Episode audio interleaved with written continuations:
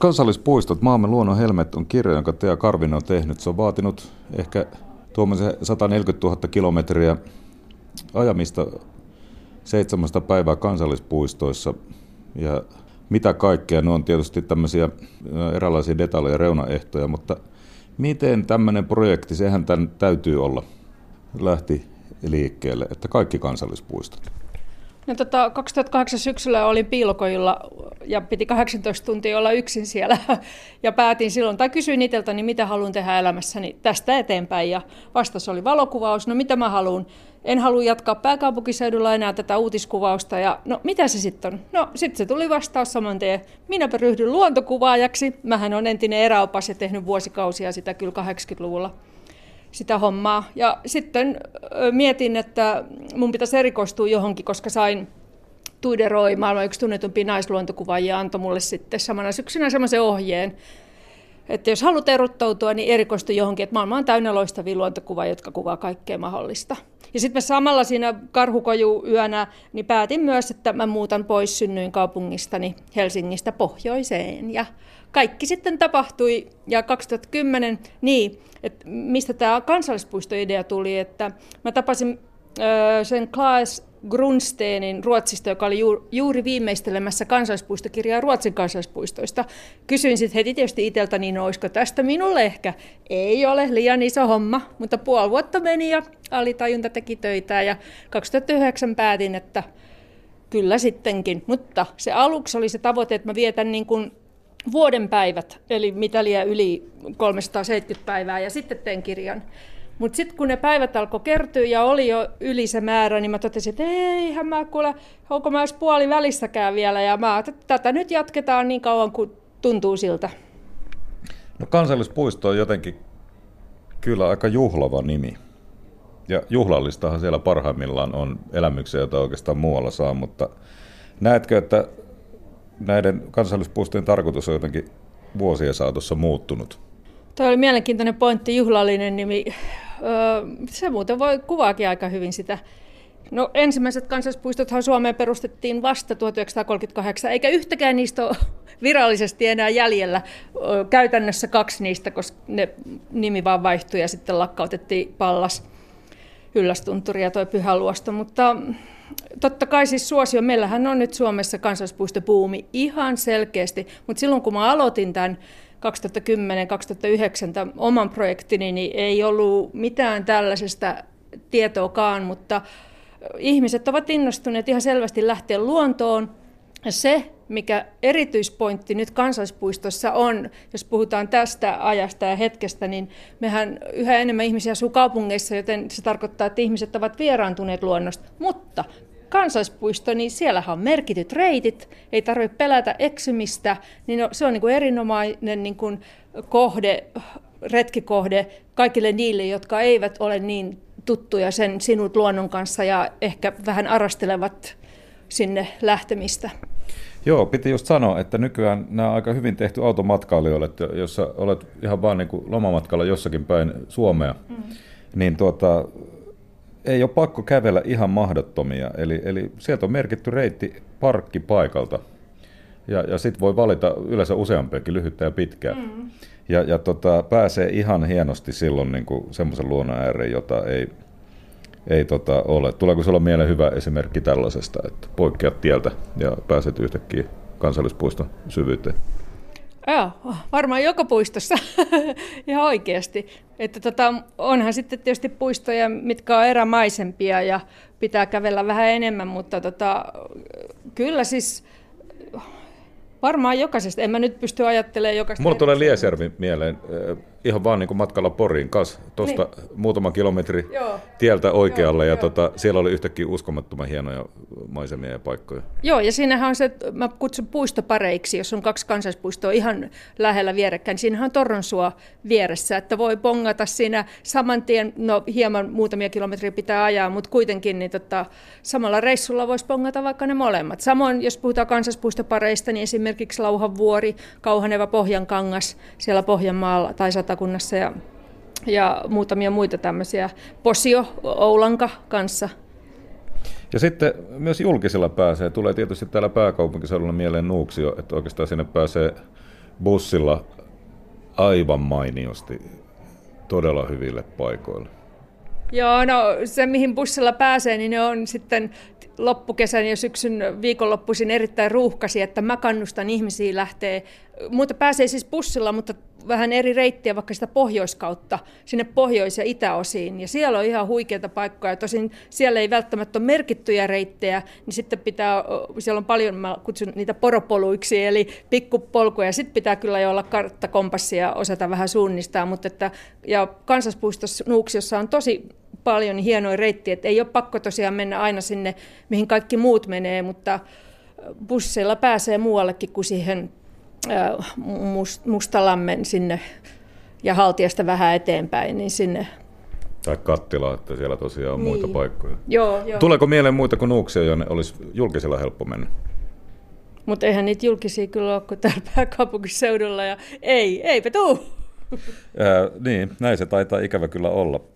Mutta ylipäänsä niin tässä on semmoinen, että semmoista jotenkin on tehty aika helpoksi tämä käyttöliittymä, että jos kansallispuistossa ei käy, niin se on enemmän sitten päätös, että sinne ei halua mennä. Että se ei ole kauhean vaikeaa, vai onko meillä jotain sellaista vielä kansallispuistoa, joka vaatisi todellista erähenkeä?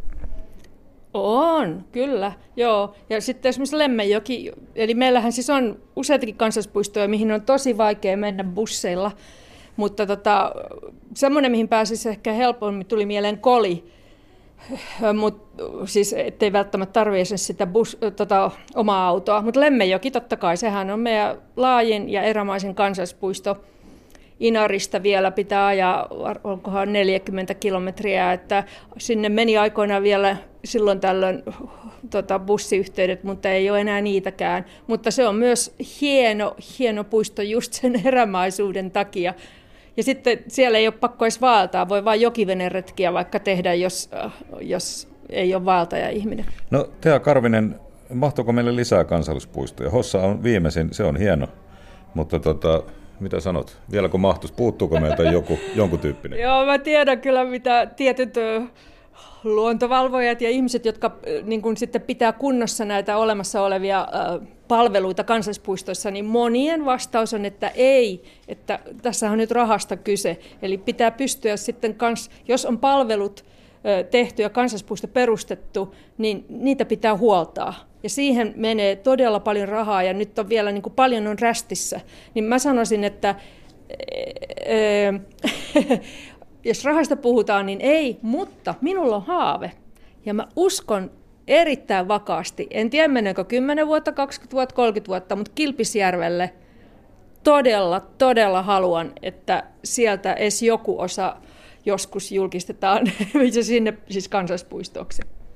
Niin, hyvä, että otettiin esille tämä. Se, mikä mun mielestä on aivan upeata meidän kansallispuistossa, on se, että, että niistä pidetään myös huolta ja tuota, ja mikä on varmaan luonnonkin kannalta hyvä, että siellä on merkattuja reittejä, sitten siellä on tulentekopaikkoja, majot, ää, paikkoja, joissa voi, voi yöpyä ja näin, koska silloin säästetään sitä semmoista mm. luontoa, johon ihmistä ei haluta mennä.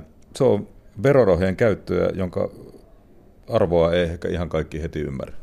Joo, ehdottomasti. Että meidän pitää muistaa tosiaan se, että kansallispuistot ei, ei ne on niin kuin, se on kaikille kansalle. Se on meidän kaikkien yhteistä omaisuutta. Ja tämä halusin tehdä selväksi, koska ihmiset sekoittaa sanan luonnonpuisto ja kansallispuisto.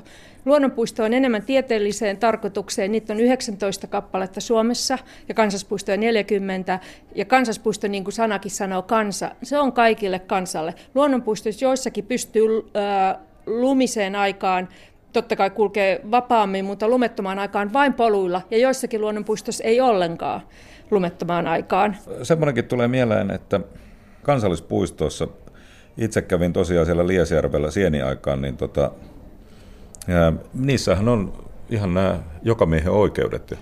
Oli aika kiva, kun käveli ja sieltä sai niin kuin pussiin kanttarelleen. Niin, jo, joka miehen oikeudet. Me ollaan niin, niin kuin totuttu siihen, että ei varmaan yh, ymmärretä sitä, että sehän on ihan ainutlaatuinen, ainutlaatuinen oikeus meillä täällä Suomessa. Ja vielä noista, kun puhuttiin noista palveluista kansallispuistossa, niin sehän on ihan uskomatonta, että sinne on rakennettu meille niin kuin valmiiksi nämä tulipaikat ja laavut ja reitit ja varausautiotuvat ja vielä pilkottu puitakin ja kaikki tehty mahdollisimman helpoksi, että me voidaan vaan lähteä ja nauttia luonnosta. osahan näistä on rakennettu itse asiassa vähän niin kuin pyhille paikoille. Nyt me saadaan ehkä sille pyhy, pyhyydelle vähän eri merkitys kuin aikanaan vaikka tuhansia vuosia sitten täällä asuneet on saanut. Nyt me voidaan kokea siellä semmoista luonnon pyhyyttä, mutta se on mun mielestä yksi aspekti, mikä näissä on ja mikä tulee tämän kirjasi kuvissa aika hyvin esiin. Joo, no jos puhutaan pyhistä paikoista, niin ja otan sen tähän niin kuin nykyelämään ja mä koen sille, että luonto on tavallaan niin semmoinen pyhä paikka kokonaisuudessaan. Ja siksi mä niin kuin kannustan ihmisiä, että kun lähdetään luontoon, siis sinnehän ei ole mitään väärää eikä oikea tapaa liikkua. Ja se on ihan hienoa, jos lähdetään juoksemaan, lähdetään isossa porukassa vaikka vaistuu nuotiolle. Mutta mä todella toivon, että silloin tällöin välillä lähdetäänkö ihan sen luonnon itsen takia ja kuunnellaan, pysähdytään, siis huom pysähdytään, katsotaan, kuunnellaan, tunnetaan ja niin kuin tutustutaan siihen luontoon vähän syvemmin. Ja sitten joskus jopa yksinkin. Luonnossa ei ole mitään pelättävää. Vaikka keskellä yötä voi lähteä, silloinhan on ihan niin kuin eri tunnelma ja aistitkin avautuu ihan toisella tavalla, kun näköaisti ei voi juurikaan käyttää. Totta kai taskulamppu ja tämmöinen on hyvä olla siellä olemassa, mutta että kannustan just tällaiseen, että mentäisiin sinne luontoon ehkä se lainausmerkissä pyhyyden takia, jotta se oma luontoyhteys sit avautuisi niin kuin helpommin. Ja tulisi sellainen tunne, niin kuin esimerkiksi minulle tulee nykyään, että täällä on turvallista, mulla ei ole mitään hätää ja mä voin erinomaisesti ja minusta pidetään huolta ja luonto auttaa minua, niin kuin tuo sitä henkistä ja fyysistä hyvinvointia. Että mä tarvitsen tätä ja niin kuin mun kirjassa e, toi esipuheen kirjoittaa emeritusprofessori ja allergialääkäri Tari Haahtela sanoo, että pitkäaikaissairaudet lisääntyvät, kun mitä vähemmän niin kuin me vietetään aikaa luonnossa. No, Tea Karvinen, täytyy kysyä tässä kirjassa on niin upeita valokuvia, niin anna meille amatööreille pari vinkkiä, että, että miten pääsee äh, semmoisen luontokuvaamisen alkuun meidän kansallispuistoissa. Maisemat ei ole liian pahoja itse asiassa noille kännykkäkameroillekaan, että et sitten tietysti valaistus, valaisuolosuhteet on aika pahoja, mutta kuvitellaan, että mulla on semmoinen niin ihan oikeakin kamera, niin, niin mistä kannattaa lähteä liikkeelle? Niin en tiedä, onko sillä kalustolla nyt niin merkitystä, mutta ehkä ihan ensimmäinen juttu on, että pysähtyä. Eli ei, ei tee ehkä välttämättä niin, että katso, tuossa on hieno maisema, raps, ja sitten jatkaa matkaa. Vaan on useamman minuutin siinä, ihan rauhassa katselee ympärilleen ja myös miettii vaikka eri kuvakulmia ja missä se valo tulee hienosti. Eli on rauhassa ja niin kuin antaa niin kuin asioiden tapahtua, eikä hätäisesti vaan räpsästä kuvaa. Se on ehkä se, mun mielestä ehkä se tärkein. Nyt eletään haasteellisia aikoja, on räntäkausi. Löytyisikö tuolta mielestäsi meidän 40 kansallispuistosta sellaista, joka olisi omiaan juuri nyt? No voi herra jästäs, tuossa kun tuli se lumi pari päivää sitten, niin tota, mulla niin poltteli ihan hirveästi, että mä, olisin, kun mä oon täällä nyt käymässä tosiaan täällä pääkaupunkiseudulla, niin olisin niin halunnut lähteä Nuuksion tai Siponkorven kansallispuistoon, mutta mulla oli näitä kirjasta johtuvia työasioita ja mä en päässyt lähteä. Eli se ensilumi on semmoinen, mitä mä rakastan aivan äärettömästi. Eli näkyy vielä sitä syksyn niin kuin maastoa ja luontoa ja sitten se valkoinen lumi. Mutta mä toivon, että nyt kun nämä todennäköisesti sulaa tästä, niin kyllähän se tulee toinen tilaisuus vielä eteen. Tosin mä en sitten tiedä, että missä mä juuri sinä päivänä tai niinä päivinä olen, mutta tämä ensilumi, niin sehän on aivan niin kuin fantastista valokuvauksen kannalta.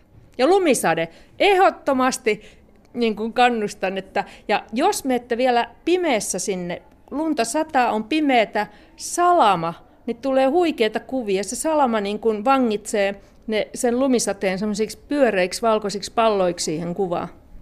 Ja ikinä missään ei ole niin hiljasta kuin metsässä lumisateessa.